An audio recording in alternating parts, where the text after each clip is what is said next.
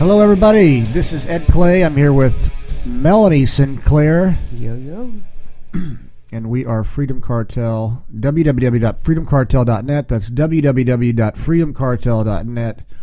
It's a partly sunny Tuesday in Nashville, Tennessee.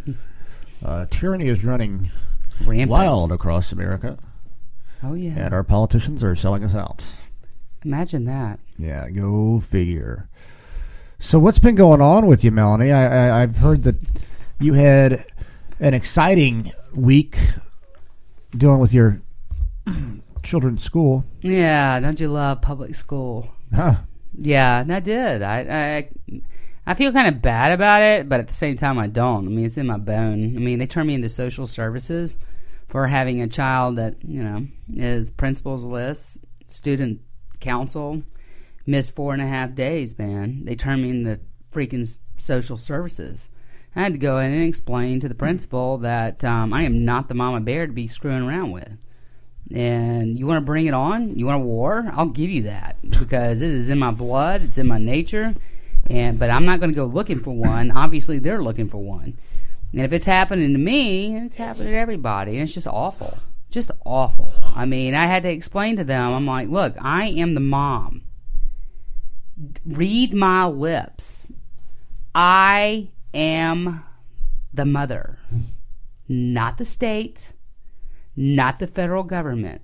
You threaten me, you threaten my child, I will give you a fight. You bring it on. And that's what I did. Interesting you say that. Uh, and we were going to start off with Obama's stuff, but with his uh, State of the, the Union address. But that Chris Dorner guy, Yep. he had reached his limit with the with the state, basically, or the LAPD. What do you th- what do you think about that? Because you're kind of dealing with not a similar situation in the fact that I he, wouldn't. he had uh, he he was he alleged that the LAPD basically covered up a, a beating of a special needs person. He got fired for reporting it. Generally, when a police officer files a false report, there's also criminal charges. Of course, there were no criminal charges, and if you read his manifesto, from my understanding, it's uh, uh, very telling about the you know what the LAPD does, LAPD does, and how they abuse their power, and then of course we see what they've done the last few days, shooting people because they're scared.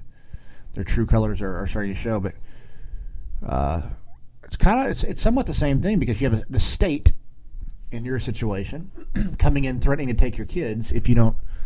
Oh, they accused me of being a truant mother. I think I left that out. We hmm. talked about it in the last in my last show, but yeah, I mean, I'm not the one. I'm not going to go in and off anybody. I mean, that's not that's just not me. Right. I'm not. I'm. I'm not that kind of fighter. I don't go and pick the fights. But if they want to bring it to my front door, they got another another problem coming. I mean, I'm a, I'm a hot mess. You know that. I mean, um, I, I don't I, I don't screw around. I don't screw around with my liberty. I don't screw around with my money, and I certainly don't screw around with my children.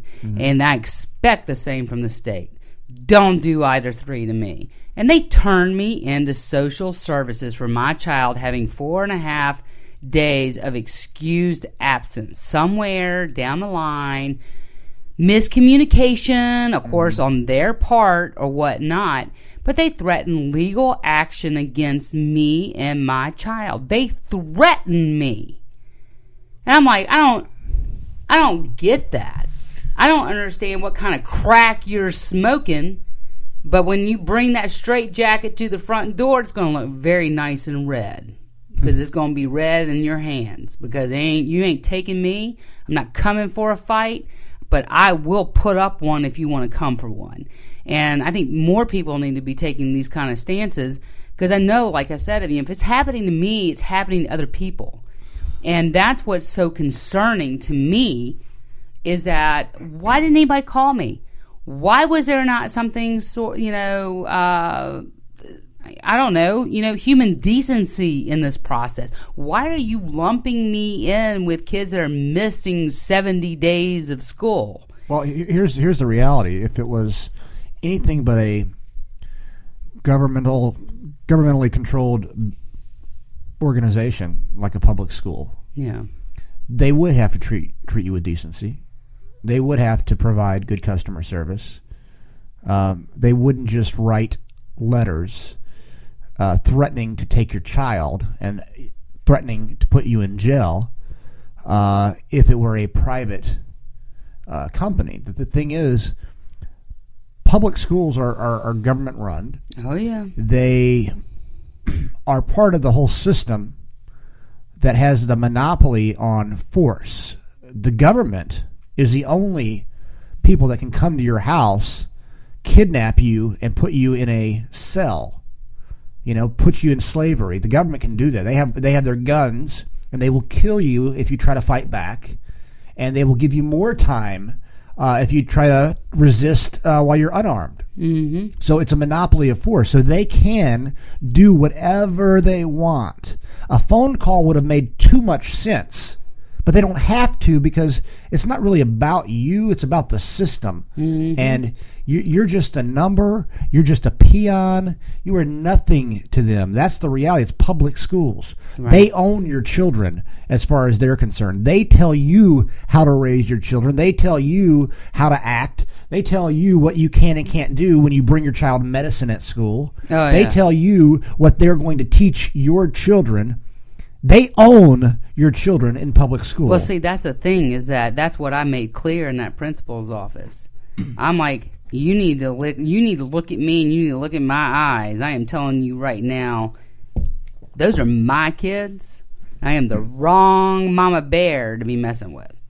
Wrong one. I am just crazy enough to stand up to you. right. But I'm not going to come looking for the fight. You're going to have to bring it to my doorstep. And I'm going to be watching my mob wives and I'm going to be taking notes on how to handle your ass in the meantime. Do not ever threaten me or threaten my child. And the fact that this is happening to me, that means it's happening to everybody else. And the fact that everybody else is not doing what I'm doing, I mean, I'm, I will say there are people out there that got, you know, they're just completely mismanaging their children, and, and I get that. But I've got a student council member, lowest grade, uh, la- that's last semester was 97. Principals list. Four and a half days of school. You gonna turn me in as a truant mother? Well- Are you kidding me? Well, and and Oh my god! I look at it like this too. You think about that principal who is who is plugged into the system per se. He he's a Has he- to be. He's a believer of this public school system that we have. That's obviously Oh my god! corrupt and not working. But he is following uh, a protocol that basically puts parents on the defensive. Because think about this. Now, all of a sudden, you get a letter in the mail, and all of a sudden, you have to defend yourself for something you didn't do. And you, you must, they are assuming by sending that letter that you're guilty. Okay? Guilty until proven innocent. Exactly. They're assuming that you're guilty. You are guilty. This was what will happen if you do not. We will take your kid if you do not. If you don't kiss We- the ring, Exactly. right? That's what they're doing. And and you have to think about the amount of parents, which is most parents, do not take the approach that you took and would say, you know, hey, this is a deal. Oh, we're sorry. We just got to keep the kids safe. We got to make sure those kids are in school. Play that whole mess. Oh, that's But- okay. I Oh. understand. Oh yeah, no big deal. And and and hmm. so the average parent, what they're doing is they're conditioning the parents to be afraid of the government. That's That's right. all it's doing. Most parents are afraid of the government. They're afraid of having their kids taken. They're like, "Oh my gosh, we have to make these people happy. If not, they're going to put me in jail. They're going to take my child away." Yeah. And guess what? Double dog dare. The reality is, if you didn't have your kid in school, they, they are going to take your kid away. That's what they do.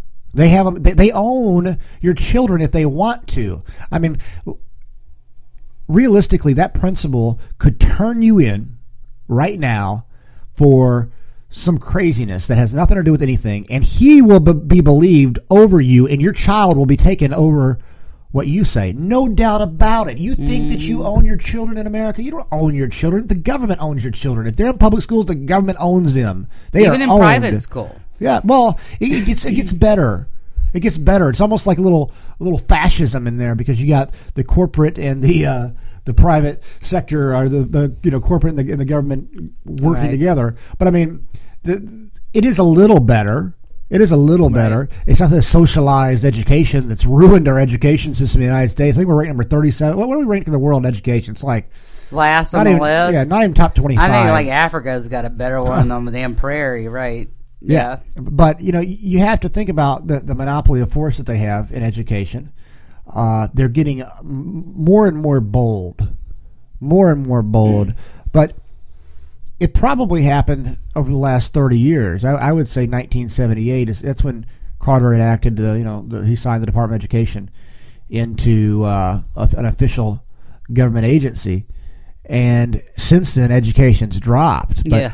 you know, if you look at what the Chinese, uh, or rather the, the Russians, uh, the Soviets back then would say, their idea was to get people into the teaching positions with socialistic ideas because obviously the next step from socialism is communism, right? Right.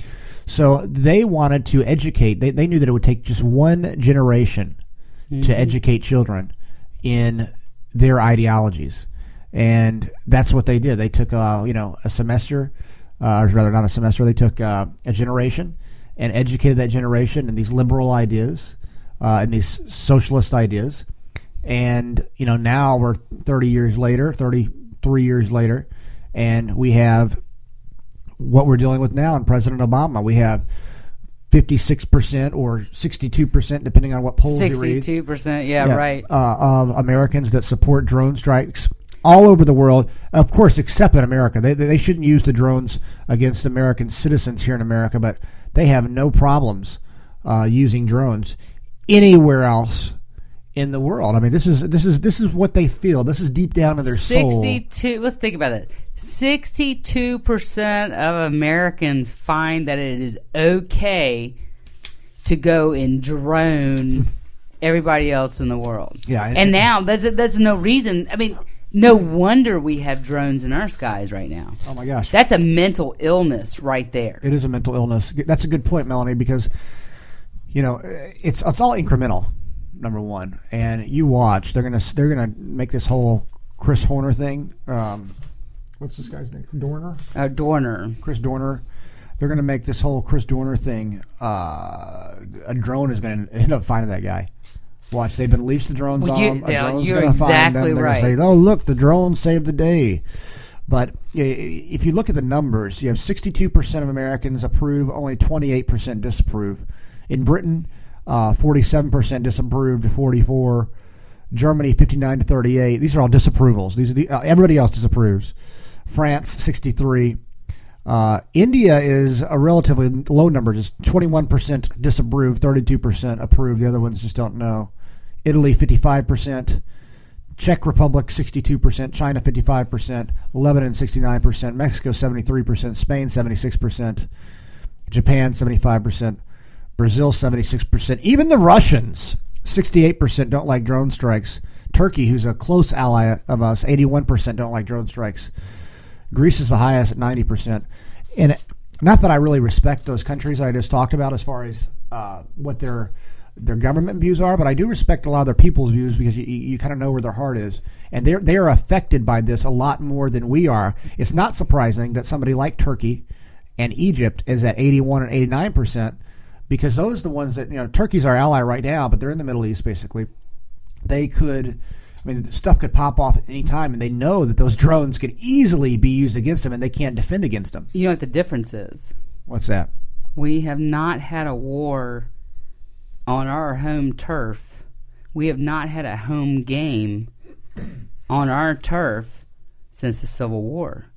So we got a whole generation of brats. Mm-hmm. That's exactly spoiled, rotten, take for granted the Constitution, the Bill of Rights, and the sanctity of life. They take it for granted. Because you know what? It's just like it is on Nintendo. It's just like it is on Xbox. Their sense of reality in this country is delusional.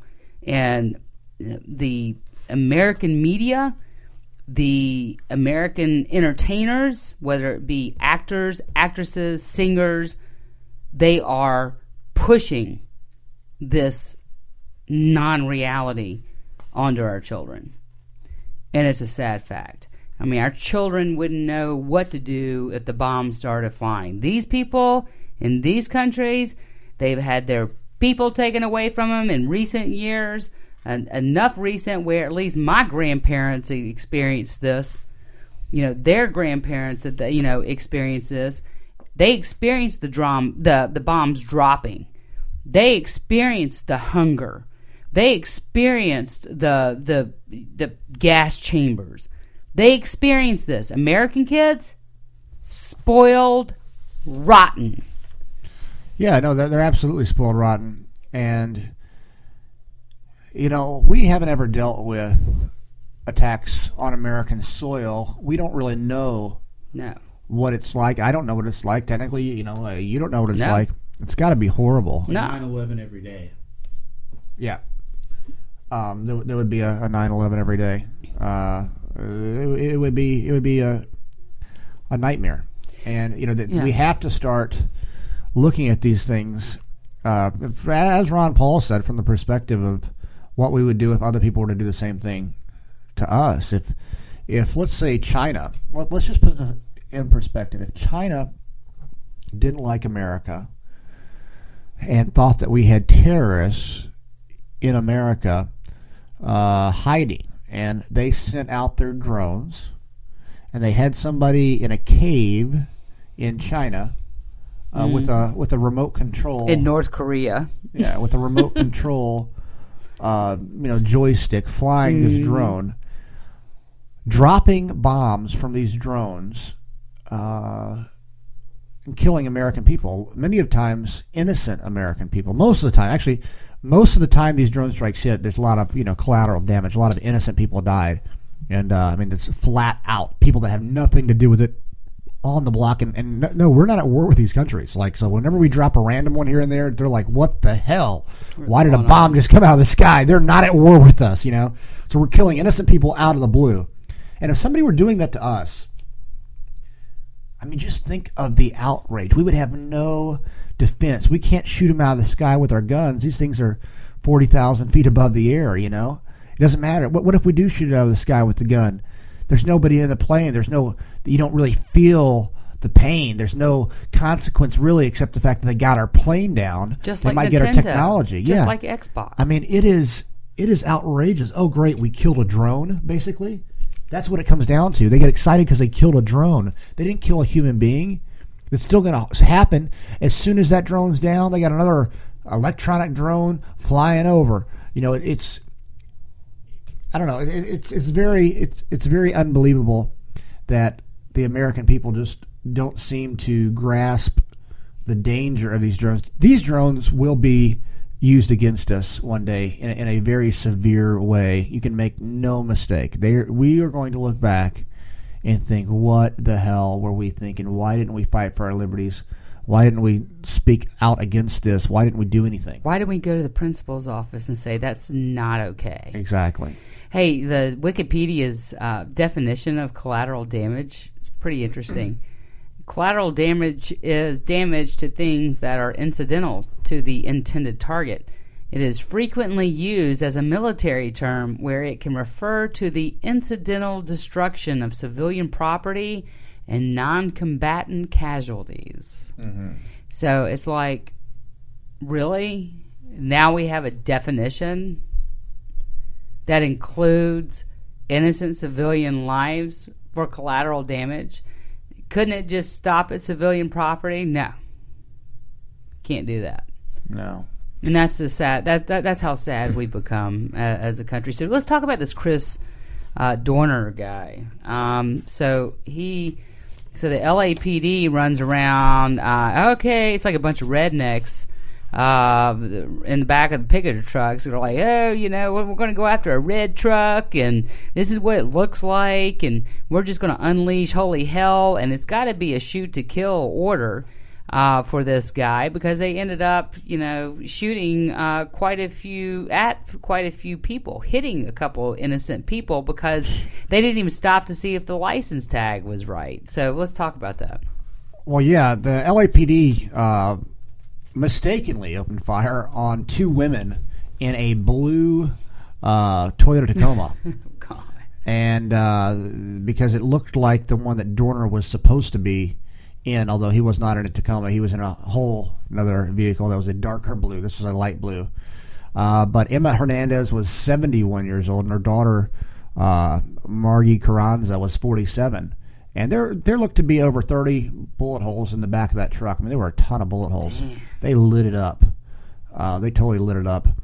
And you had to wonder. I mean, I briefly watched the news last night, and I didn't hear anybody talking about uh, how outrageous these Los Angeles police are for what they're doing. I mean, uh, we can we can say that Chris Dorner is wrong. For you, you can you think whatever you want for killing the people that he killed.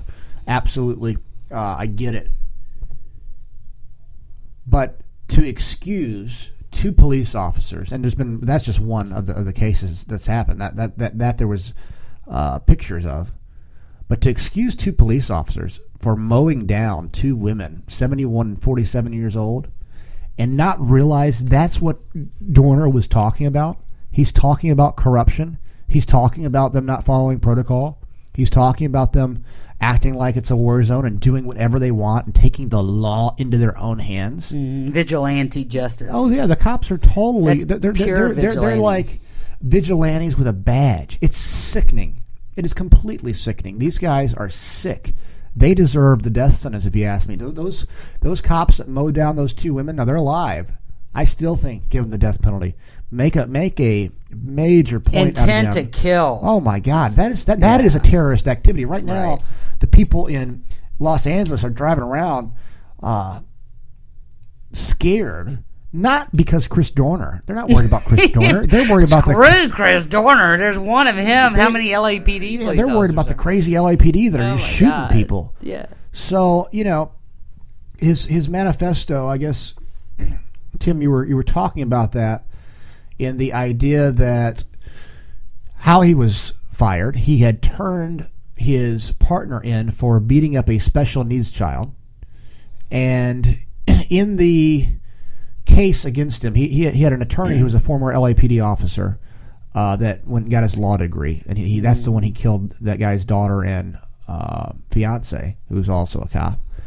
But he, uh, he he said his attorney basically let them out to dry. The XPD. Yeah. LAPD. the people on the panel, uh, two of them, uh, well, one of them was the supervisor of the woman that uh, was his partner that beat the special or that allegedly beat the special needs kid, and the other one, who was the other one, Tim? Who was the other person on the panel? Uh, one was her former partner, and one was her former supervisor. Okay, so oh wait, So her former partner. Okay, so it was her former. Okay, yeah. So yeah, the other one was her former partner. So of course they're not going to. It's, it's not going to be fair. There's no way that that- that is not fair. You do not have people that know the lady that are close to the lady, probably very very close to the lady, judging against him, and then and then you're going to kick him off the police force. What does he have to gain by turning someone in?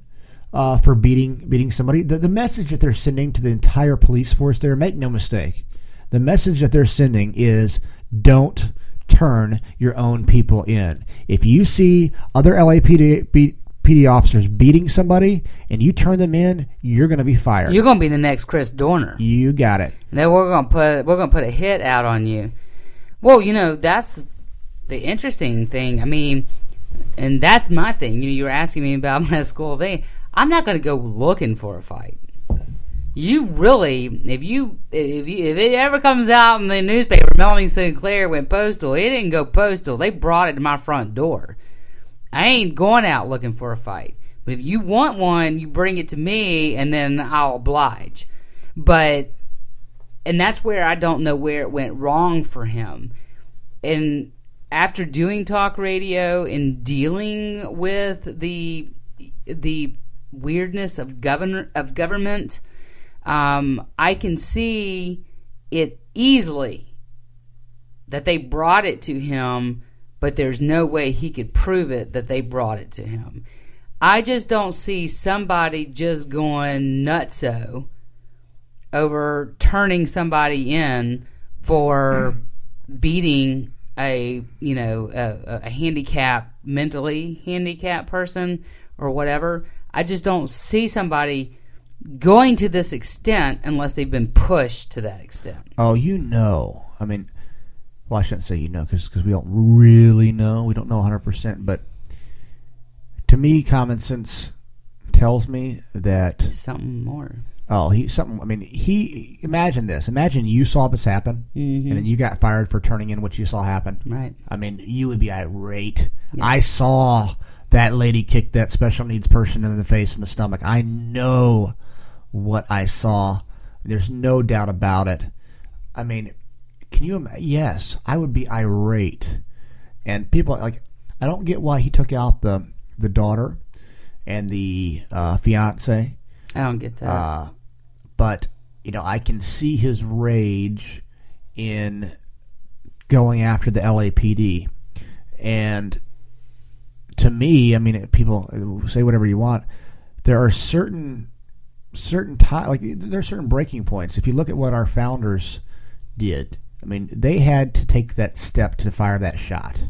That's a big, huge step. Yeah, I mean, that's is. a nowadays you not taken lightly no, nowadays you'd be considered a terrorist. And imagine this. Imagine if, imagine if Chris Dorner is completely logical.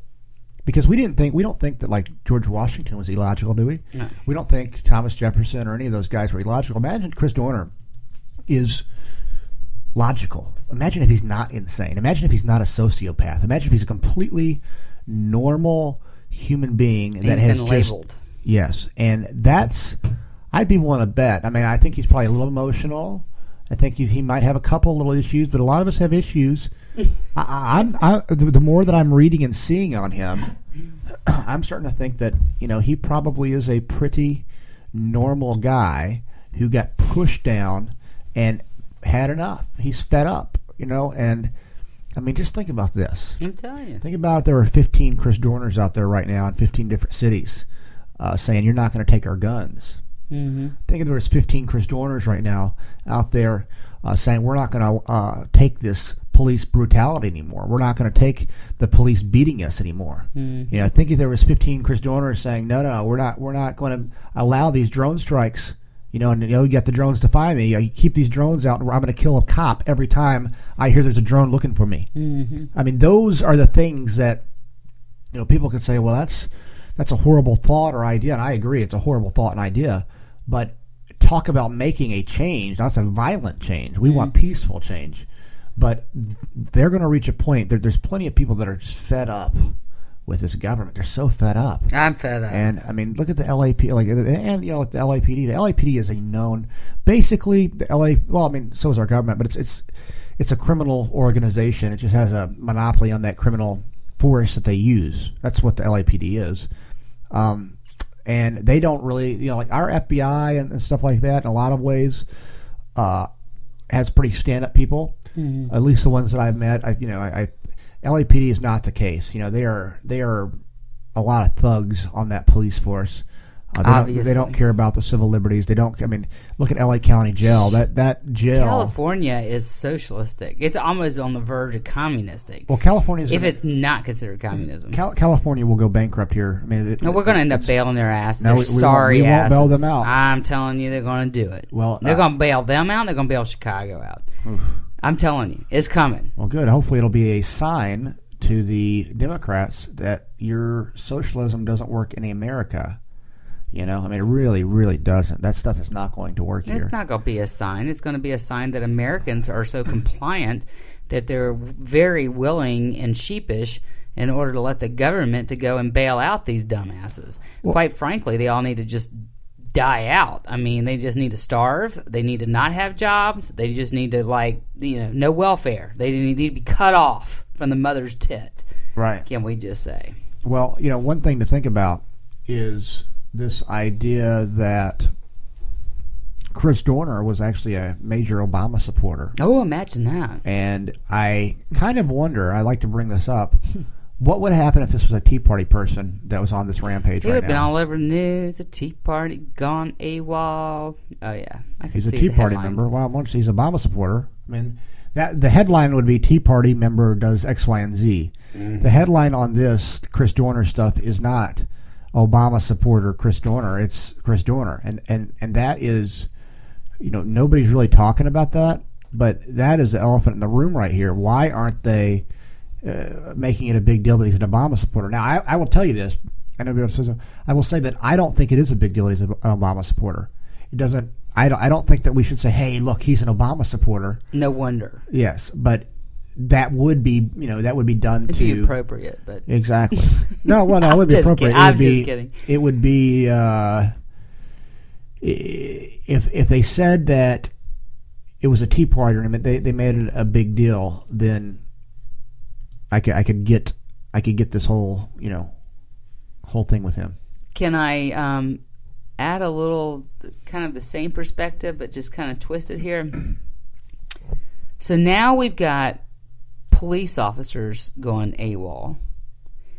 So I guess that maybe police officers don't need to have guns, especially when they retire. I don't know. Maybe they got a little PTSD or something. Now you got that. was that? Chris Kyle, that that uh, sharpshooter that was taken out by a guy who never saw combat, but somehow has PTSD. I've read articles that he never saw combat Interesting. and that's alleged. But they're calling it post traumatic stress disorder, but never left the country. Not quite sure how this guy's got PTSD. But anyway, um, so now you got to look at our former mil- military. You know, they might have PTSD, they can't have guns. And it just, if you start looking at all the shooting cases that are going around, now we got this mentally ill kid and Sandy Hook, you know, uh, a little weird, you know, mental illness.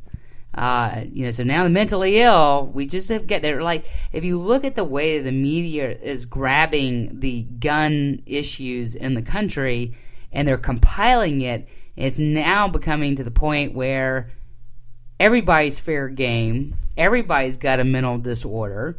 Everybody's got mental illness. So therefore, you can't have a gun. And I just thought that was very interesting. If you just look at all the shooting cases that have happened, you got the retired guy down in Alabama that took the kid, kidnapped him off the bus. Guarantee you the, the bus driver didn't have a gun Oh no. and went in there and grabbed that child and took him down into a foxhole. And what was- oh, he was ex vet, you know. Oh, except we got this uh, the whole ex vet, you know, PTSD, can't have guns, can't have guns. So they're just like going around and just picking these people off, you know, the the categories of people. Um, that could possibly have mental disorders, and then it goes everything from police to ex uh, military, um, to you know mentally handicapped. And it's just if you look at the way the media is picking it there's a pattern. And you never hear about the stories about you know the people who actually save other people because of a gun. It happens statistically Happens a lot. it's impossible for it not to happen have you ever heard a story about it Well, yeah, of course I've heard stories about it, but not near as many stories. not on prime time have you i've never heard anything on prime time No. I mean, prime time. I'm talking about prime time reaching your major populace. Oh, you don't hear anything good prime time. Mm-mm. I mean, the our country. I mean, it's lost its way. I, there's no there's no escaping where we're going right now. I mean, we are. Um, if Obama's not a tyrant, which I don't know for a fact he is, uh, if Obama's not a tyrant, we're still going to go bankrupt. They're going to kill us economically. They're doing Oh, I mean, it's it's it's it's going to get really really bad. So you know, you have to think about how you, you know, how you diversify your finances and how you invest in things that are international. I mean, that's that's what I do. And that's why I'm not doing a whole lot of business in America when it comes to my big, the big things that I'm doing. You can't trust America right now. No, and international is uh, it's just much better. I mean, international business in a lot of ways is so much better. You don't have to deal with this crap. You don't have to deal with this bureaucracy. You can deal with the internet. You can deal with uh, uh, you know customers that want to go out of the country for medical care, which I love doing, and you know you you, you have to deal with uh, you don't have to deal with the the U.S. government a whole lot, and so yeah, it's more of a free market system, and that's why I think that uh, you see people thriving in that system when when they're doing international business, especially online type stuff, because you have a free market. You run it ethically. You treat your customers well. That's right. Uh, and you, you don't have to mess with all the bureaucracy. Now, um, let's swing it towards the DHS. Did you hear about the DHS now being able to go around and within 100 miles of the U.S. border to confiscate anybody's iPhone, iPad, computer, any sort of electronic advi- uh, device? They can um, pull you over and confiscate it and take it and basically Fourth Amendment be damned. Did you hear about that? Yes, that's actually been been been a little while. There was a story out recently about it. Uh, It's been around since 2009. yeah, I guess but the it just ACLU now coming to sued. surface. I guess the ACLU sued, and they don't have to have probable cause or or uh, you know generally you'd have to have a search warrant Fourth Amendment issue, but uh, the ACLU's argument was like, hey, at least let's have some reasonable suspicion. And they don't even need reasonable reasonable suspicion to confiscate your cell phone or computer if you're within 100 yards of the border. No, you don't. We don't have rights anymore. I, I, I've been, you know, kicking and screaming about our Constitution for, for a while, but I'm, I'm starting to realize, yes, from a constitutional standpoint, they're pretty much always jacked up. yeah. They don't ever follow the Constitution. I mean, and and maybe I need to evolve. Maybe I need to get on with the times and just say, you know what, you're right. Our Constitution doesn't matter, but if our Constitution doesn't matter, then I'm not a citizen. Yeah, but know? see, I have a hard That's how I feel about it. I mean, I don't. I don't want to be an American citizen if they're not going to follow the Constitution. What does that mean, really? If we are a citizen of America but we don't have a Constitution, forget that. Like, get me out of this whole system. You know what? I mean, like, if I can pay a little bit for the roads and if I can give donations for certain things that I care about, great. But let me out of here. I do not want to be a part of this crap anymore. I do not pledge allegiance to this government. No, no. Absolutely not. I, I pledge allegiance to my country uh, for, for what, what the Constitution stands for. But if they don't want to follow the Constitution, wh- what? Why am I in America? What if they're not going to follow what makes us America? Uh, why am I even doing this? Well, I will say this: the DHS solicits uh, basically for another two, 21.6 million rounds of ammo. So we have the DHS. Okay, first of all, I placed an order before Christmas uh, for ammo, and I got a you know like three weeks later a message left saying, "No, I'm sorry, we're all out of ammo. We'll refund you know your money." Uh, and here the DHS solicits for another 21.6 million rounds of ammo. Now, I will say this. When the DHS is able to get ammo over an American citizen, I have a problem with that. I really have a problem with that. Um, and you got to wonder why uh, Department of Homeland Security, what have they done to this country that we don't know about that they're so scared about? And so, therefore, not only do I not trust the DHS, the DHS, I'm getting to the point where I don't trust what I see in America because there's something. I think we see it, but I don't think most people see it. No, most people don't see it. Uh, I would like to personally opt out of this whole this whole system. Uh, I don't want any part of it. I don't. I don't want to because they, they try to make the government uh, the people. You know, it's we the people, but no, the government is not the people. Listen to some some uh, different uh, economists like Murray Rothbard talk about what the state is, and you realize basically that the the government is just a, a monopoly of force and power. Uh, whenever they go bomb a, a child in uh, Yemen, uh, is that me doing that? Is that the people doing that? Do I support those drone strike actions? Absolutely not. The government does not represent you or I. The government uh, represent, represents its own its own agenda uh, that's for profit. You know, th- they represent the expansion of their violent empire. You know, they want to suppress people all over the world uh, to basically rob them of their of their uh, resources. I mean, it's all about our democracy, our way of life. Although we don't lead by the best example, a great way to spread our democracy would be a peaceful way, and for us to truly live by example. I mean, let's practice what we preach. Let's let's live by the golden rule. You know, what about the golden rule? Let's let's look at what would happen if China were over here flying their drones over us and occasionally killing uh, innocent people, actually killing more innocent people than the actual intended target. How would we feel about that? But the government is not us. They don't represent us. So I don't see why we can't opt out of this whole this whole system.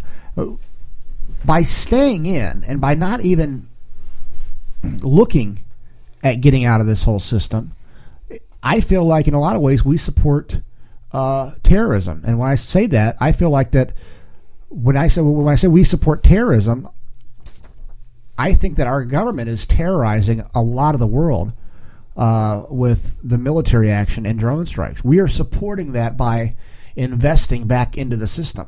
We are we are supporters of that. We support it every time we pay taxes. Sixty-two percent of Americans believe in drone attacks. Yeah, it you tells you it. right there. But it's not we the people. It's, it's, it has nothing to do with the people. That's not that's not us.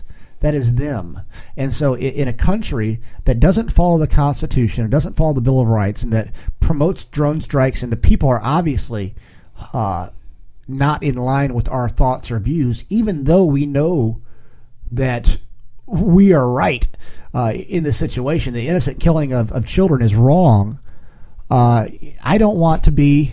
I don't want to be uh, a part of the system. Well, I definitely think that it's gotten to the point now where we need to figure out uh, what we as the people n- need to do in order to get control back over government officials. Uh, right now, they're walking around as though if they are England. They're kings, queens, um, you know, they've got their titles and they want their, um, you know, we was it we have rules for thee but not for me? I mean that's their mentality on this whole thing. And uh, it's at this point where we need to those areas of the united states like their sheriffs that have had their powers stripped away uh, their, the sheriff's powers need to come back and our sheriffs need to start going to arrest these people and it is imperative at this point that we arrest them. And hell, you know what? I'm game for giving them over to China to pay off some of our debt. Give them over there, give them all their stuff, liquidate it, give it over, and start paying down because, quite frankly, I don't feel like I owe China anything. I didn't sign up for this. It's not my name on the dotted line. It's not my word of honor that we're doing all this, you know, uh, borrowing money from the Chinese in order to support, you know, the socialism, the communism going on in this country.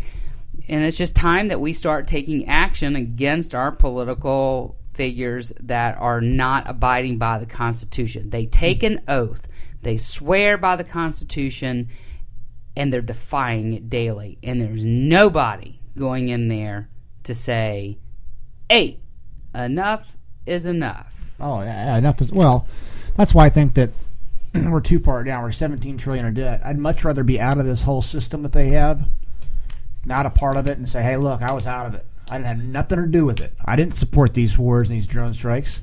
I didn't support this 17 trillion dollars in debt. I didn't support, this uh, welfare and warfare and all this crap that's going on. I didn't support these cops that are acting like, uh, you know, miniature tyrants in their own little." fucked up world. It's just uh, no, I didn't. I don't support any of this stuff. Here's interesting. uh, This is from uh, this guy's uh, manifesto. Speaking, of, Yeah, what is it? Chris Dorner's manifesto?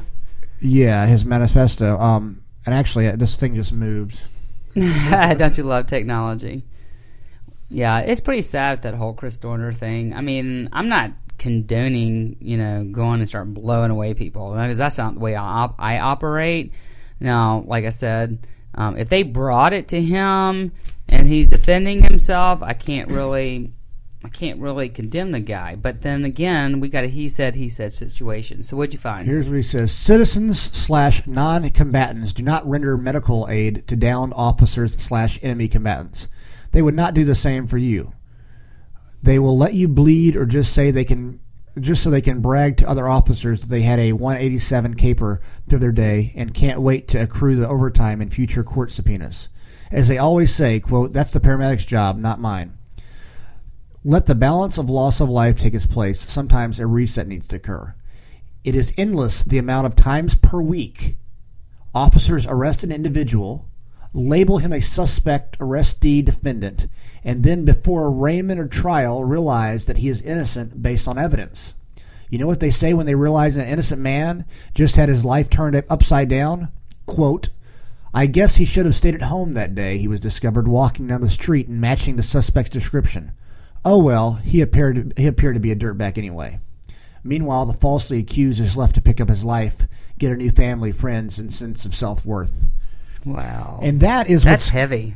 Oh, that and that's what's going on right now. You know, I saw this while I was in jail years ago, uh, and, and this is nobody really speaks for these people because oh, technically bad people are in jail, and you shouldn't uh, they shouldn't be there anyway. That's the answer. They shouldn't be there anyway. Who cares?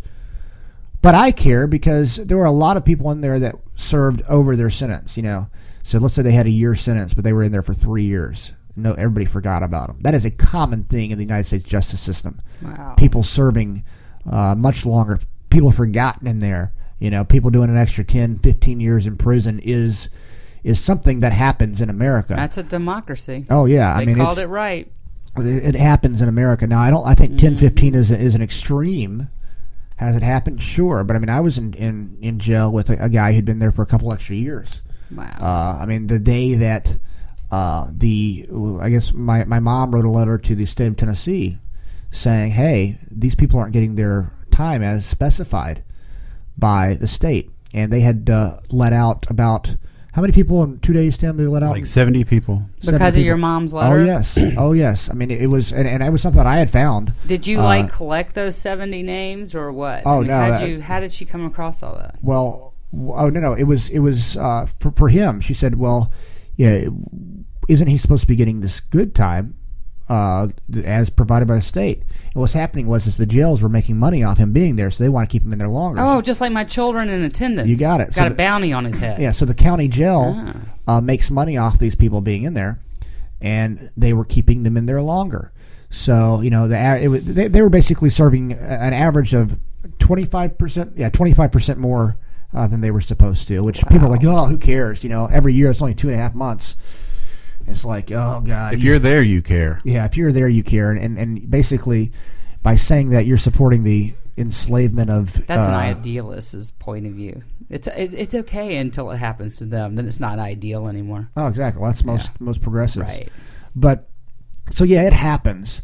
Our system is jacked up, and, and people who are considered felons, uh, most of them never can get a good job the rest of their life. I mean, that's one of the things they ask you on your application: Are you a convicted felon? Well, like, whoever thought of that anyway? like, it's like. You know, these people serve their debt to society. Basically, a felony is a life sentence in a lot of ways. It's a life sentence from being able to apply for a job uh, that doesn't allow felons to work there and, and never get the job. That's or what, to be able to defend yourself. yeah, of course. Well, yeah, you cannot have a firearm uh, if you're a convicted felon ever, and so yeah, it's it's a jacked up it's a jacked up system. And quite frankly, I wish we could just opt out. People have said to me, "Well, why don't you just leave America?" Well, you know what? Sure, I'm at the point where I am willing to leave this country uh, because I don't think it follows what our it's, it's not it's not America. That's that's what you people don't understand. It's been taken over by it's- it's uh, all these uh, immigrants, illegal immigrants, or people that are non-American that believe in a totally different way of things that should be run. Oh, absolutely. And they're like, "Oh, well, it's not that big of a deal." Like, no, you just haven't read history. It's for No, you just don't know. You just don't really know what's going on. Protect the children. Oh my God. Give away your freedoms and your rights to protect the children. well, Those poor kids at Sandy Hook. I got a question for you. Hmm. What would happen if we were to find out that this world was a computer simulation? Jeez, I'm gonna have to like roll something and smoke it to answer that.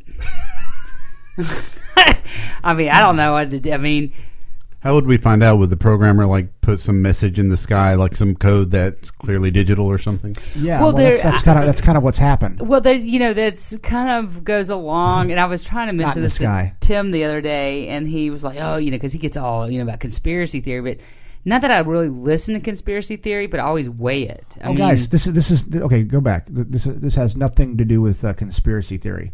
Uh, one of the top physicists who's studying uh, string theory. You guys have heard of it. String theory is like the top physicist theory. He, they have found strings of deep into the string of ones and zeros that mimic our internet code. And it's not just any code, it's the code that a scientist found out, I think it was 1943 or 1944. And they can match the code. And it's looking like, uh, this is very recent, it's looking like this world could possibly be a computer simulation. And uh, we are living in a simulation. And then they, they start talking about the next level of, of consciousness. And the idea is, yeah, it sounds great. Read it. This is this is complete science Where do I find this? Uh, on the internet. I'll I'll have to pull it up for you here in a little bit. So I re- you recommend not to smoke anything before you read this because it just might we- weird you out. Oh, it's it's I'm fine with it. I mean, You're fine being computer generated world. well, you know, I mean, Sorry. it is what it is. Like if that's what we are, I'm not saying that's what we are. I'm saying like I, I wouldn't say, oh, I'm religious. I can't read this. Oh, Right. I, I you know just dismiss it. It, it. it makes a lot more sense than a lot of this other crap that they, they put forward. I mean, it makes a lot of sense. And this physicist is specifically saying he doesn't quite understand what, what the numbers mean. Uh, but there is a whole other theory based on this anyway. So it, it goes into what was already, uh, you know, a, a theory that a lot of the top physicists in the world. You can say what you want, but these these are the same physicists that, that have made rockets and you know astronauts go to the moon and all this stuff. You know, and and it's, I mean, it's it's science. It's something to take a look at. No, you don't necessarily believe it, but it's something you're saying you need to weigh in your. Yes, and what what would we do? What would we do if it was if it were announced uh, by the scientific community as a whole that we were living in a simulation? What would we do Oh. if it were if, if it were uh, across the board? That would mean we'd have to be computerized. yes, yes. So, are we getting this computerization through vaccines? Where No, are we getting this computer when you're The born? idea is that light. Uh, here, here's one idea that that the light when we open our eyes, that's the electricity that is basically filling our body. The sun is like a, or the, the light is like an energy source, basically for us. Um, everything lights up when, when, our, eyes are open and things like that. so our computers run on solar. Is what you're saying? no, you have to, you have to, you have to read this. I'm trying to figure it out. Basically, he's saying that there is a creator, but instead of being created being, By God, it's no, no, no, it could be God. They don't know what the creator is, uh, but that's not the th- the theory. Isn't what is the creator? It is what is the creation. Versus us being physically created things, they're saying we are simply your consciousness. we are sim- simply a string of numbers. Literally, I mean, that, that, that What is our DNA? the helix code. Yeah. is the URL. The DNA is the URL. Right. If you, uh, if you ever look at computer code, it's strings of zeros and ones, ones and zeros. That's what it is. So finding this deep in the superstring is probably the most amazing discovery of our lifetime, quite frankly. And uh, it's and, and I have a feeling this is just my gut, and I'm not normally. Oh, I, I would say I, my gut is this in the next 50 years is going to completely change the world. What what they actually discover. I, I'm interested to see if it'll come out, if it will officially come out. Well, yeah. But uh, it, it is. It's, this isn't like uh, some wacko scientist who's like, uh, I think we found something here. This is a superstring theory. Is it is how we're how we're made. It's all vibrations. It's all Electromagnetic. Yes, exactly. I mean, it is. It's the real deal, and the laws of physics, you know, definitely apply. So that means I need to wear copper and magnets, right? Is that how I had to like get off this computer? Right? Is that what you're saying? Well, no, I mean, you have to think about like it's a lot of it is like the mean- Matrix. A lot of it is like the Matrix. Yeah, right. So we basically wouldn't. We are. Uh, our being would have been from So we're like our bodies are really plugged into some embryonic uh, computer thing, and we are just existing.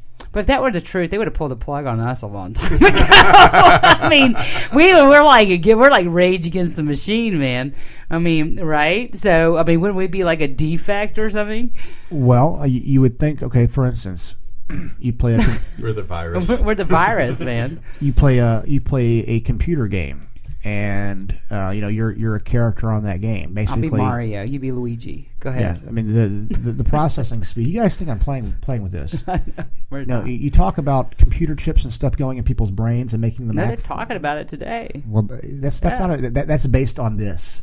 That's that is actually the science that would back this up. I mean, it, it all does run together. I think that's what vaccines are. I think they're putting microscopic chips in people when they go in and it updates every time. That's why you have to go in and get the flu shot. There you got a 50-50 chance that you're going to get the flu with without the flu shot. 50-50.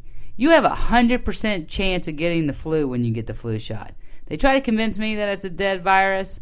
I just don't believe it. I had the flu shot one time. I've never been sicker in my life. I thought I was going to die after those that two weeks, and I never took it again. I think there's something up with that, and, I, Well- and I'm not saying that you're too far out of fetch on Well, that. well, for me, uh, you know, this this year was 62 percent effective. For me, 62 percent effective is not enough to put some foreign uh, so, uh, object that you know the CDC gives into my body. Not going to do it. I'd rather take my chances. I don't trust the FDA. But I want, I want to, I really want, I want to know because this, this would affect, this would affect the, the, the world if it came out that we were living in a computer simulation. What do we do? What would happen? How would it change things? What if this is a simulated reality? Because here, here's the next step. The next step is, uh, and, and they're very close to this, the virtual reality world where uh, you can go live another life. That that will happen in our lifetime. By time, by 2050, you'll be able to go live a, a completely another life in a uh, you know in a computer generated world. Like you could be Ron Jeremy in your next life. Yes, absolutely. You can, and, and you'll be able to go back into the past, and they'll, they'll have computer simulations of what the past was like. So accurate in their simulations that uh, so accurate in their simulations that you will not be able to tell what is. Uh, re- you will Real. think that you're there. I mean, these Right. people will have. There will be other people that are living these lives too. The set will be that of the 1800. ev- Everything. You can go back to the Civil War. You can do. I mean, th- those will that that will be completely uh, a, a normal normal thing. If you want to see what the future is, the, the future is going to be full of virtual reality of you know other other uh, or uh, of other realities through computers. That's the idea with these computers So, do you up. think that's what these uh, TSA uh, naked X-ray scanners are? I mean, do you think they're like talking to like some computer-based brain? I mean, look, they're about TSA naked X-ray scanners to be used in office buildings. You know, eventually it's going to be in the mall to go to the mall. So they're going to put these X-ray scanners where everybody gets a good dose of cancer. You know what's it's good because it's for the greater common good. Gotta do it, right? Gotta go douse yourself.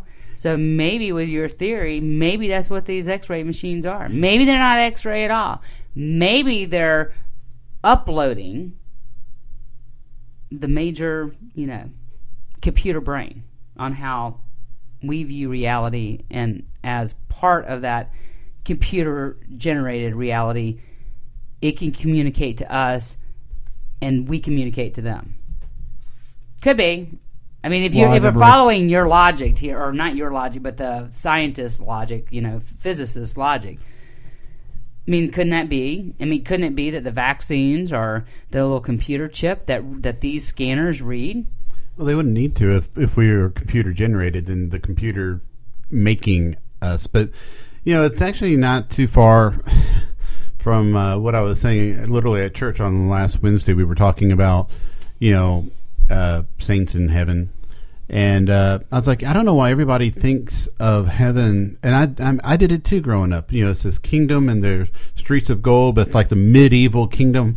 I said, you know, when they were talking about the saints seeing what's going on on earth, they're probably watching it on a plasma flat screen jumbotron TV, sitting in a you know nice leather couch. You know, we we, we get all these old fashioned. So you're saying our sex lives are actually like uh, days of our lives for, for heaven? streamed, yeah. yeah, I mean, I mean Where we're streams? So, in, in other words, it, for, for me, it wouldn't be devastating to my faith in and of itself. Now, what will happen inevitably with the fact that it is secularism that drives our scientific community uh, now more than anything, uh, anything they find will be secularized and used to try to devalue religion because that's typically what happens when science makes a big discovery. They use it to try, or at least a good portion of the community try to use it to disprove God as opposed to just stating their findings and letting people draw their own conclusion. Well, but I, also think that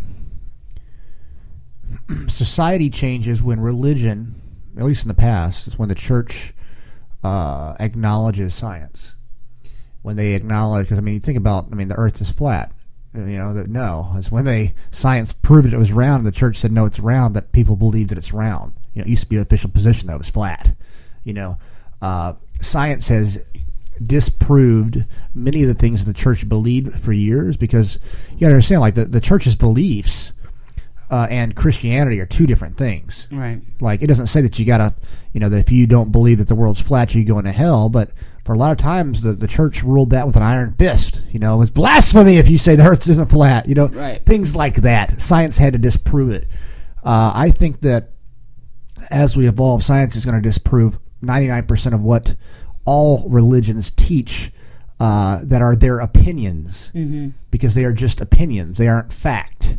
You know, oh, well, look, it said this, just like Tim just said about, you know, we have these old images of everything going on. I mean, yeah, a hundred years ago, if you would have seen a computer, you would have thought it was magic. The gods would have made this. Look at all these these uh, vibrations that are being shown on our computer screen right now that are uh, our voice. You know, look at these microphones that we have. Look at these beings flying above our head that are airplanes. Oh my gosh, look at that helicopter that's fi- firing off this fire that are bullets. I- It's complete uh, magic, and them trying to describe the stuff back then. I mean, I, I think I think it's crazy to to, to Dude, put. this would have been black magic. oh my gosh, we would have been killed for this. No, this would have been witchcraft. Absolutely, something. absolutely. Oh, yeah, it would have been witchcraft, or Yeah. or you'd have been a god. So can we say then, based on these physicists' theory, that people with mental illness have a crack in their chip? Well, That's why they have to go and fetch them. You know, I think I think you have to take it to like uh, you know psychedelic drugs. Uh, if you look at something like magic mushrooms or DMT, dimethyltryptamine, or ibogaine, or ayahuasca, all of those things. you know, I've done ibogaine three times now. Ibogaine comes from the Tabernanthe Iboga root in Gabon, you've done Africa. it three times. I didn't realize you did it three times. Yeah, well, the first time was uh, you know for the uh, Lortabs. The next two were for more spiritual reasons, and I tell you, like D, uh, not DMT, ibogaine, uh, you know, it'll shake you up for a while.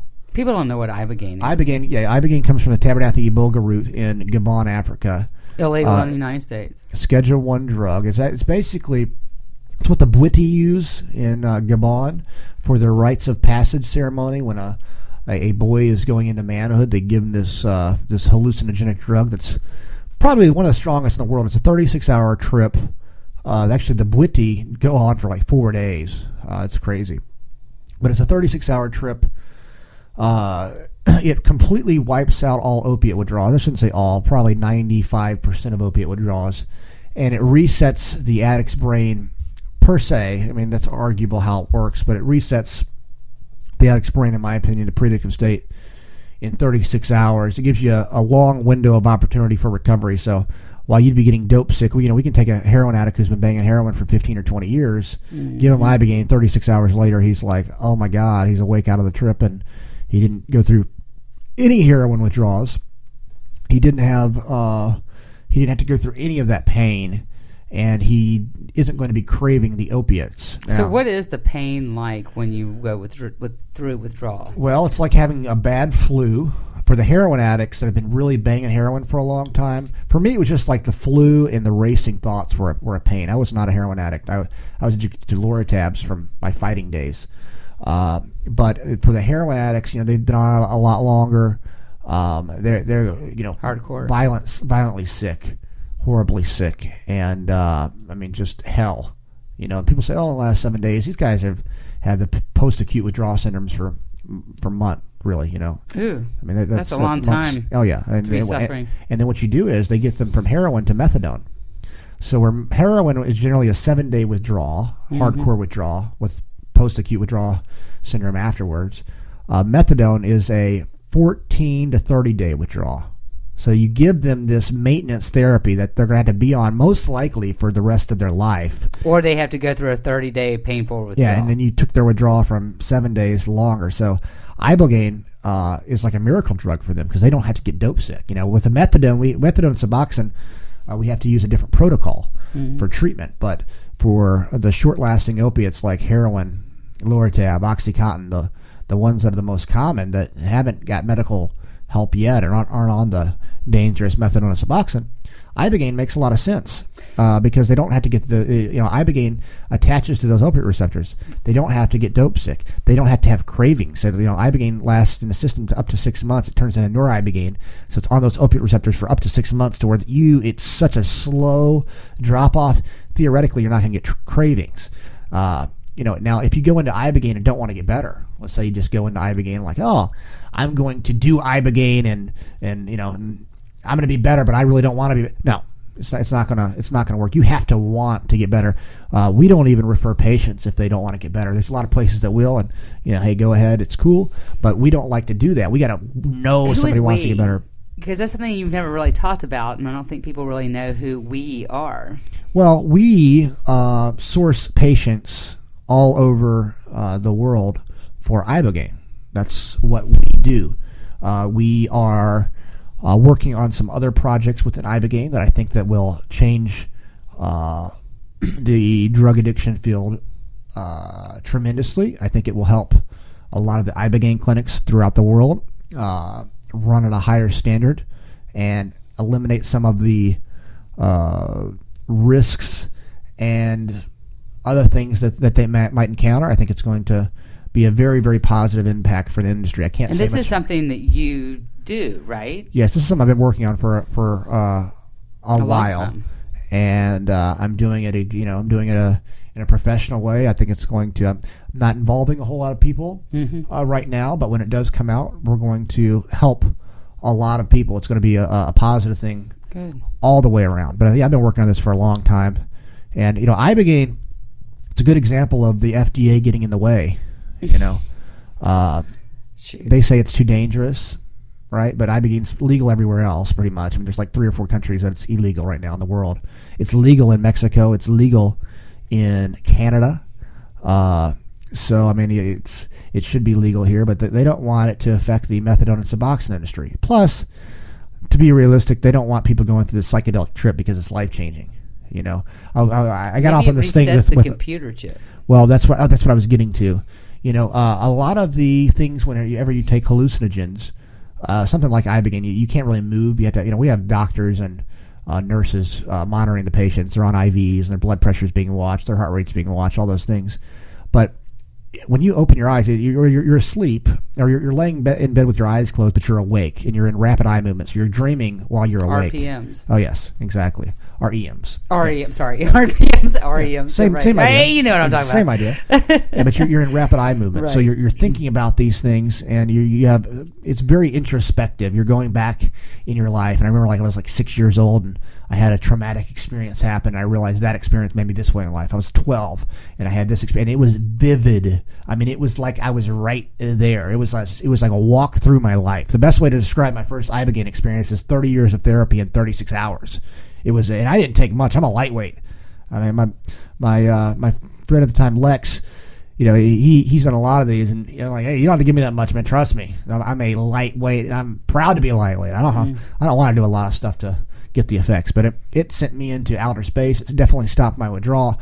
Ibogaine flat out works, man. Ibogaine's awesome, but uh, you know, you, you want to get these things out, uh, you know, to the public. You want to spread the word about these things, and it's it's really unfortunate that it's not legal in America. I, I Well, a- maybe that's why we have a war on drugs, is because all these opiates and everything that people are taking are messing up the computer chips. Therefore, they can't follow what we are doing, and so therefore they have to have a war on it. Right? Well, maybe. well, for instance, the, psych, the yeah, who, who knows? the, the, the psychedelics, where I was getting out with though, with that is when you open your eyes in ibogaine, it's a very, it's a computer generated image. Everything is um, lots of tracers, lots of it's it's how do I put it? It's like you're in a computer and the screen moves and it's like fixing to your all. It, it's digitized. That's the best way. It just kind of everything gets put together, and uh, you know, mushrooms are a lighter, much much lighter version of of ibogaine. Uh, it's not. I shouldn't say it's, it's not even a version of ibogaine. It's a much lighter version of a psychedelic drug. Right. And uh, And ibogaine's considered psychedelic, evidently. yeah, ibogaine is, is is very very strong. Mushrooms What's- like four hours. But of, LSD is a psychedelic, so that, that LSD makes is- your that makes your brain bleed. That's so what- that's, what, what- the psychedelic is yeah, on that, that- right? that's what they say. But uh, don't know. that's not really what happens.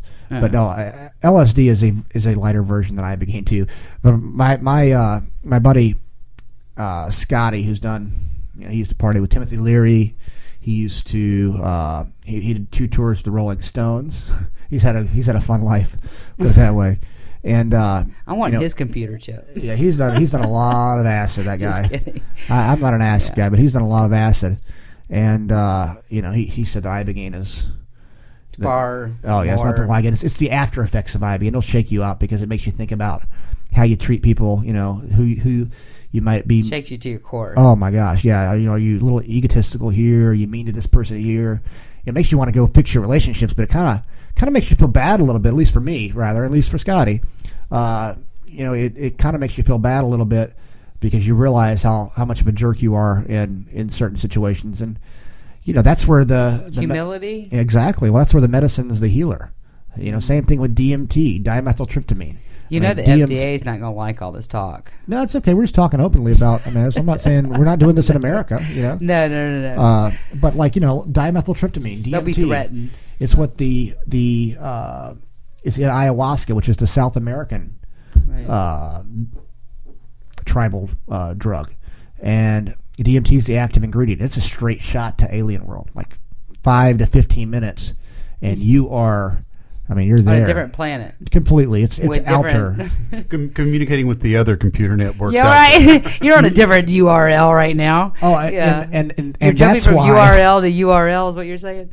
Yes, and that's why whenever I hear this simulation theory, I'm like, man, you know, uh, wait a second. it be? It, it, it does make a lot of sense to me. Well, it, I, I might not understand it completely, but from what I've seen in those experiences, it's the closest thing to holding that idea up. How would you Google this physicist? Uh, we can find it right if you if you go to YouTube and, and type in simulation theory, and there's a doctor uh, that we can watch uh, that talks about it pretty openly, and he's not trying to even sell it. He's at a conference, and they're saying, "So, what did you find?" And he's like, he breaks it down. There's like, "What are you saying?" These are other scientists, other doctors questioning him, and they're you know, it's pretty unbelievable. So uh, you know, that's that's really what it is. That's a pretty amazing. Well, you know, it's all speculative, I guess, and it's definitely been a fun trip on this. That's right. well, we can talk about this another I time. know, and, and I just hope that I'm not one of those that ends up getting the cracked computer chip that they start to become the next Chris Dorner. He's out, you know. They know. write a special um, code with a virus too, which is kind of interesting. You know, we call them viruses when something goes wrong with the computer. Ooh. Maybe they're just Same idea. It's the same idea though. maybe maybe the other forces are like, ooh, I want to put a virus in that person. Well, think about this. You, I mean, okay, from from that, what you're just saying there, you know, we have viruses, and then we have our antivirus on the computer. We protect our computers from viruses. Mm-hmm. You don't want to get this. We don't want to catch this virus. It's, it's the same idea. It's it's looking eerie, uh, and I've been studying it pretty, or, you know, reading a, a lot about it the last couple of days. And you know, before you make a judgment, I would just say read and watch what it's talking about. Like it's not like some kooky thing. It's like it's the real deal, Holyfield science. Okay. And, uh, so I put in computer simulation into YouTube. And what's the first that. one that Sim- comes? It's simulation theory. Oh, I'm sorry. I thought you said. But it says it is the universe of computer simulation was the first one on that. Oh wow. that are related to string theory. And it's even more bizarre than that because when you then try to understand these pictures, you find out that buried in them are computer codes just like the type that you find in a browser when you go surf the web. You're saying your attempt to understand the fundamental operations of nature leads you to a set of equations that are indistinguishable from the equations that drive search engines and browsers on Yeah. our computers. That is correct. So, the, Wait, wait, I'm still, wait. I have to just be silent for a minute here. So you're saying as you dig deeper, you find computer code writ in the fabric of the cosmos. Into the equations that we want to use to describe the cosmos, yes. Computer code. Computer code, strings of bits of ones and zeros. It's not just sort of resembles computer code. You're saying it is computer code. It's not even just is computer code. It's a special kind of computer code that was invented by a scientist named Claude Shannon in the 1940s. That's what we find very, very deeply inside the equations that occur in string theory and in general in systems that we say are supersymmetric. Some of those codes are, are showing on the screen behind you right now. They don't look like codes, but these pictures, which we call adinkras, are graphical representations of sets of equations that are based on codes. That in the description of our universe, that is a supersymmetrical universe, which we were going to test in the LHC. If you believe that description, I can show you the presence of these codes. That's my statement. Do you have any predict, um, predictions in your ideas or any ways to test any of your ideas any more than, say, the guy over on the screen? the work that I'm doing is, in fact, so theoretical that we don't, we don't understand yet whether it is even possible to complete the program. We have found these strange graphs. We know that they are equivalent to equations, and we have found in these equations computer codes and so that's where we are right now. So I cannot give you a prediction. This work is less than two years old. But you, but it's not that you never, you recognize that you will need a prediction in order to. As I, someone recently asked me, said, "Well, you don't care about experiments, do you?" and I said, "No, that's exactly wrong. Because you see, I have spent my career as a researcher worrying about supersymmetry. I would want to see an experiment before I shuffle off this mortal coil." So that I know that I did not waste my entire professional life. Wow. Towards Dr. Gates. It's pretty. Uh, you see, he's not Yes. like he's not going and saying, "Oh, this is." He's not like making crazy claims. He's saying, "This is what I found. I want to do experiments. Obviously, I don't want to risk my entire career on this." But Well, I can see him being reset, yeah, and I can see us being reset. yeah, but it wouldn't, mean, it because wouldn't we be are. like it wouldn't be like reset from from that sense. I- It's it would be that we are we basically uh, we have a virus. well we chose to be here. You know this is this is all play this is planned. This is our simulation. This is the world that we chose to live in. And we can make it what we want what we want. That's what it that's what it would say. It Which would say make that- sense because if my heritage is the exact same thing that I'm fighting now as Yeah. my ancestors were were fighting, then this is exactly where I would want to be. well and, and all of us I mean we, we, would- we would be living in America the greatest country in the world which is already a very very low possibility chance that we would be in the lives that we're in uh, we have amazing lives compared to anybody in the world um, you know, we, we do not live even close to in poverty. Uh, if I was to pick a life to be living, this is exactly what I would like to be doing. Well, why would somebody want to pick welfare Good question. or to be homeless? Maybe their idea of homeless at the time was totally different than what homeless really is today. I mean, I don't know. I mean, or or we could or, or they could just be part of the whole simulation, and you could be part of the simulation. Maybe they're the not simulation. real and we are. You got it, or maybe we're not. real. Maybe We- we're not real and they are. The reality is that we wouldn't be real. What would be real? I heard Joe Rogan talking about this the other day. What would be real is love, feelings, emotion. What if those were the real things? That's what he was saying. This would be the fake thing. This wouldn't be reality. Inanimate objects would be. Reality would be uh, love, compassion, uh, empathy, sympathy, those type of feelings, those emotions. Hate. That's that's real too. What wouldn't be real would be something like this cup that's sitting here, this paper. Our reality, what we say is reality, would not be real reality. Wow, that's our deep, reality.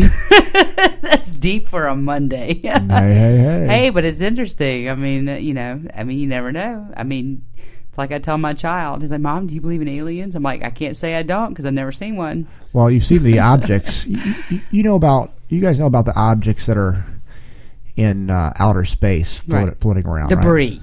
Well, yeah, I mean the, the life beings though that are they're out there. That's common knowledge. So they look like sperm that are flying around in space. I mean, all the astronauts are out there like, hey, I mean, Hey, what are these gigantic sperms? yeah, why are these sperms like? There's one that was one mile long. Are you you know? serious? original Oh, yeah. astronaut. Never mind. Yeah, well, and, and that was and, and they were That's a talking. uh, woman's worst nightmare. Gigantic sperm floating everywhere. They were Be like, talking- Run! Exactly. No, th- th- that's that's what it is. I mean, I, I could show you tons of NASA footage. It's, it's not even a question. This is the reality. Is there is life in outer space? hundred percent. That's not even. That they don't really talk about that. That is one hundred percent. Uh, what is out? I mean, there is. Well, then you're talking about like sperm that are like equivalent to airborne viruses. You get well these these things. For instance, like whenever they have light in outer space, you'll see much like imagine this. Whenever you have light in a in a uh, in the water, dark water, uh, you know how the little biological beings float around it. Right, right, right. Looks exactly like that on video uh, when they had this light. Like the satellite. That's crazy. Yeah, and these things like just basically hover around this thing. And So what are uh, they searching for? I mean, what's the egg? People? they don't, Other they, beings? they don't exactly know. A lot of the, they think that it's it could be like a plasma being. Uh, it's definitely a you know bio you know it's definitely like a biology. All the Japanese uh, ex condoms floating around in the universe. Yeah, exactly. That's scary.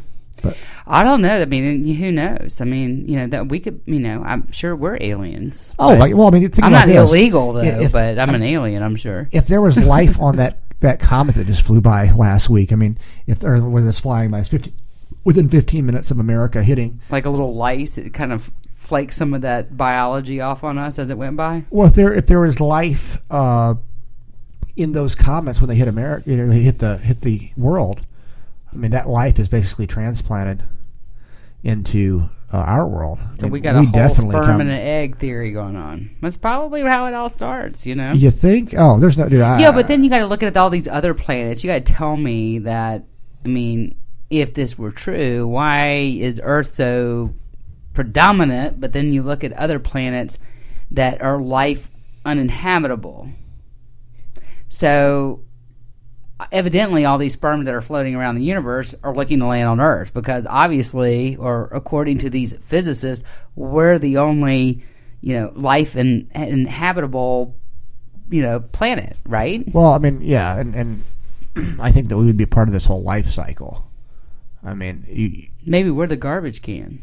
Maybe that's what's wrong with our politics our country our people. Yeah, maybe we're the garbage can of the world. Well Mm-hmm. kind of deep there ed Oh, this is normal stuff for me. Come on. we, we talk about politics on here, and I'm passionate. I'm just as passionate about other things. you I'm are very passionate about sperm. Yeah, I well, Space you know, sperm. space sperm. Yeah, let me clarify that. Oh my gosh, that's just a scary thought as a female. Period, or no period. right.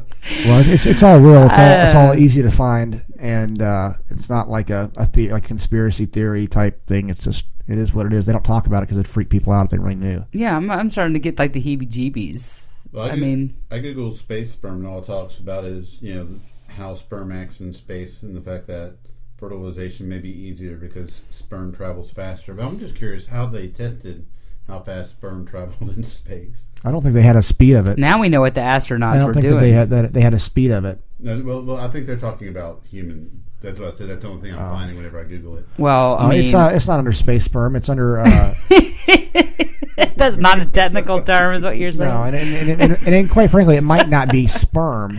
Folks, It could we're just no be- longer a family what, show. What are those? What are those things in the in the water that hover around the light? You know, those little little bitty beings. Amoebas. Exactly. It's that type of thing too. So th- but those are already lives. Those are pretty much like cells. Uh, You got it. They're already living cells. You but got it. I guess sperm is a living cell, right? And it moves and it swims. Does it have a brain? Actually, sperm would be more like a virus, which you said earlier. It's more like a protein than a cell. Um, the egg is a complete cell. Well, men men think with their male parts, and I guess that means that the sperm is your computer chip, right? Yeah.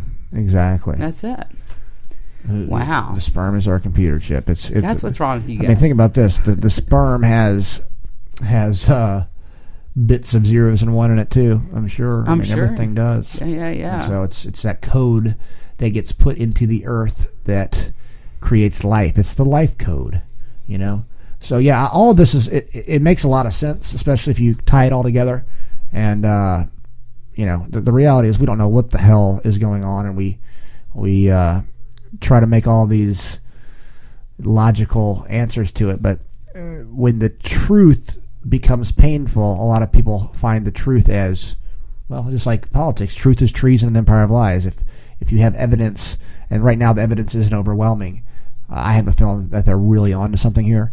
But when you have overwhelming evidence, you know people are going to do one or two things. Where they're going to say, "Oh, it's blasphemy," and shove you to the side, even though because they can't handle the truth, or they're going to accept it, and you know we're going to move on as a as a being or a species and uh, evolve. And it is somewhat interesting to see everything that's going on right now, but some of these scientific findings that uh, that we're getting, and you know, the idea of being out in space, and the idea of having uh, cities in the ocean. That's coming. Peter Thiel's working on that. Uh, we are going to live the next 50 years. You have to start thinking in the future. You know, really, and, and people say, "Oh, he laugh at this stuff." Waterworld. Yeah, well, you think about this. We, we laugh at a lot of this stuff, but what is going to be happening 50 years from now? 50 years from now, computers are going to run run a lot of shit. Well, they're going to be running us certainly. If they're not already, as you've been speculating, they certainly will run us in the future. I mean, they're already making breakthroughs um, as we speak and putting uh, computer chips in the brain in order to, you know, be able to run without a heart or run run without, you know, certain vital organs or trying to be able to bypass it uh, via computer chip. And I just think that's just Yeah, well, think about this 50 years from now, though. Um, those computers, well, we're basically going to be able to create the world that they're uh, theorizing that we are living in well. They say that um, Hollywood through simulation. Hollywood really reflects what we're like 20 years behind. What is the actual reality of our situation? So, it, whatever you see Hollywood producing, we really are, our government is 20 years ahead. Yeah, well, and, you- and, and, and how it would work is if, if you were to go into another life via simulation, somehow your consciousness would go with it, your memory would go with it and be put My into computer chip would be taken out of one iPhone and put into another. You got it. That's that's that's kind of the idea. Or, or your yeah, your consciousness would be the information, right? Yeah. Your brain would be the hard drive, right? Would that be right? Uh, and it, you would be uh, changing information from this life to another life. So, and then technically, that life that you were living uh, would be a simulation, and that would be just as real of a life as this is here. So it could be a very, very big changing point. We're going to see a, some huge changing points in humanity in the next 50 years. Stuff's going to blow our minds, and we're going to really think about it. Think about what to do. You know, think about what we're going to do because this is where it's going. I'm not kidding. I, I'm a, I, I, I really, I, I'm not saying the simulation theory is, is how we're how we're here, but we are going to be able to create uh, alternate universes with computers very, very shortly. And when that happens, you know, we better be ready for those times because some crazy shit can go down. This has to be male male generated because I can I can see all, all coming back as Ron Jeremy or you know I, I want Hugh uh, right right which would totally makes sense. But anyway, well I feel like I'm getting a virus now. I feel really dirty and I'm gonna go plug myself into the wall. I wouldn't be worried about it too bad. Not, not, not I'm not gonna lose any sleep over it because I don't know any better anyway. Right? There you go. All right, guys. Well, thanks for listening. Got a little off politics, but politics can get a little heavy sometimes, and uh, we're trying to relax a little bit. You're going to be listening to Rebel Inc. Uh, going off here. I'm Ed Clay with Melanie Sinclair. See you next week.